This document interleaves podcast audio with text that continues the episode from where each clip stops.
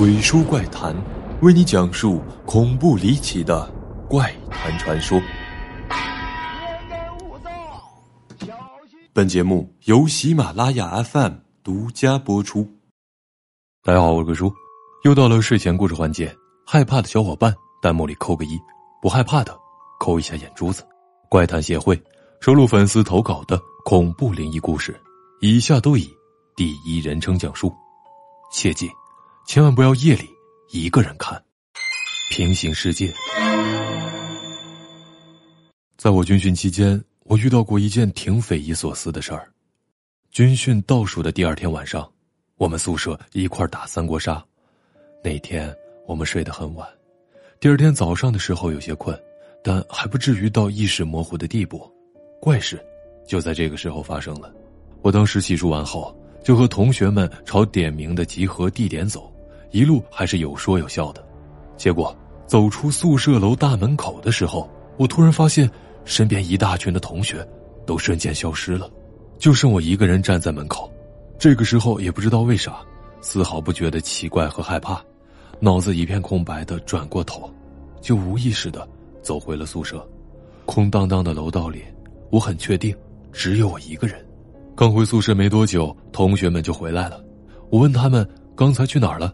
他们反问我为啥不去点名，这个时候我才发现，在他们刚刚过去的时间线里，我根本没和他们一块走，甚至他们也没注意到我在哪儿。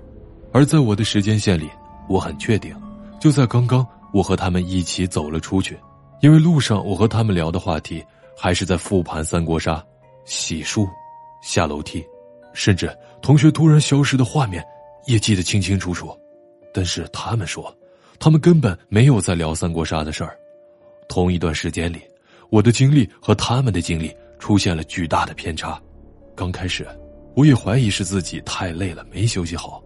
可是当天的所有训练和表演，我都没有任何的乏力感，脑子也很清醒。你们有过这样的诡异经历吗？坟地，这是发生在我身上的怪事。小时候大概五六岁吧，那时候喜欢去走亲戚。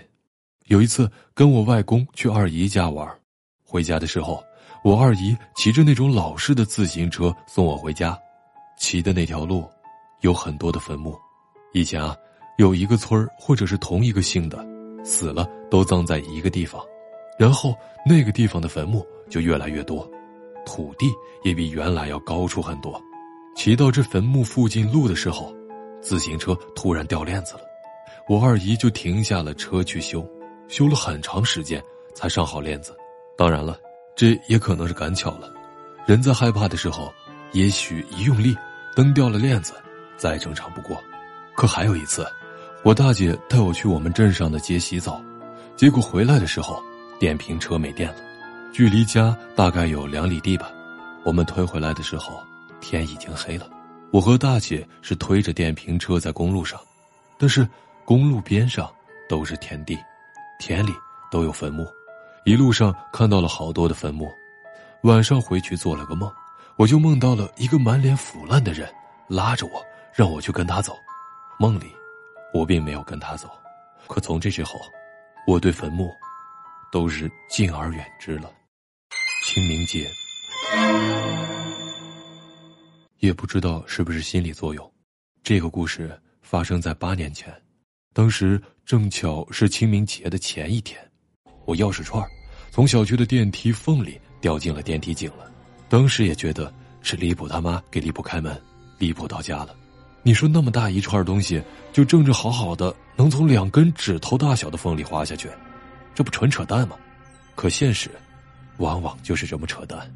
因为急用钥匙，我联系的物业。让物业停掉电梯井，下去帮我拿出来的。接着，怪事就来了。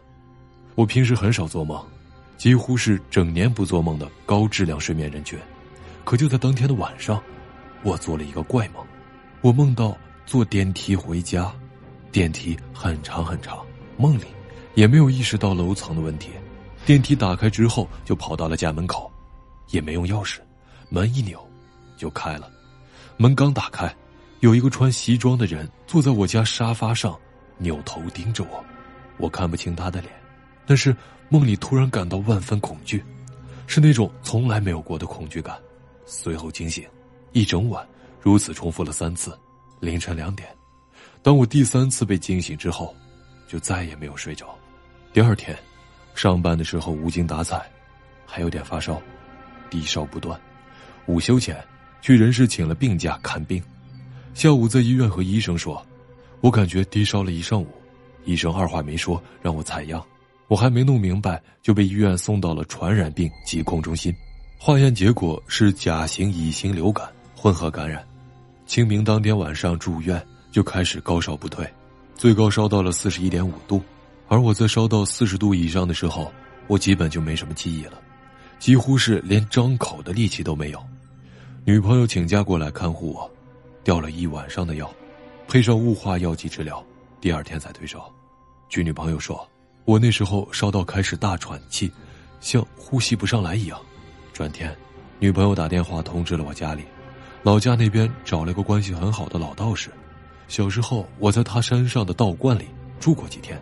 据我爸电话里说，道士讨了点钱，买了酒和朱砂，画了几张符，在老家的东南角给烧了。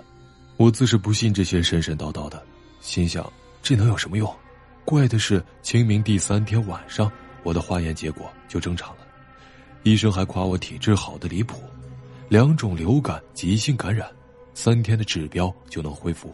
可最邪门的事就是，第四天，女朋友推轮椅送我回家。出院的时候，我除了能用手拿些东西，没人搀着，站都站不稳。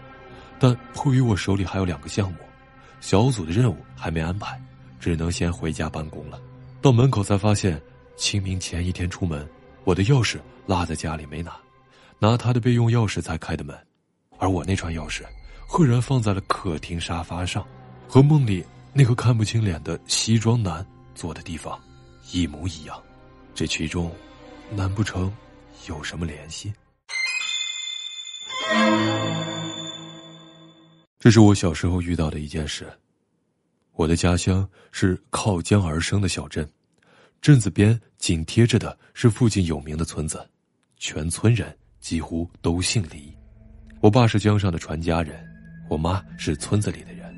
那时候邻里一众的小伙伴，就属我胆子最大，也最调皮，赶过野狗、夜闯废楼、坟头蹦迪、孤身走暗巷，这种事儿都没少干。